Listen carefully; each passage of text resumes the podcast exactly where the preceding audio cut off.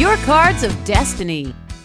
It's a Two of Clubs day. If you're feeling on your game, set up power meetings or chart a course for success. It's also a good day for some stimulating conversation. Just be open to the point of view of others so you don't come off as argumentative or a know it all.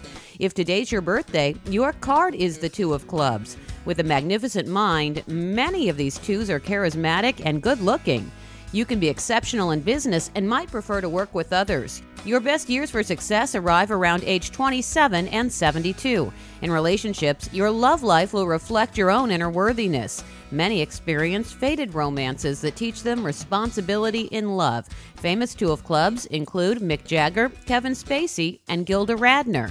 Your Cards of Destiny blends astrology and numerology with a deck of cards. Join the Cards Club. Go to Facebook.com and search Your Cards of Destiny or explore more at yourcardsofdestiny.com.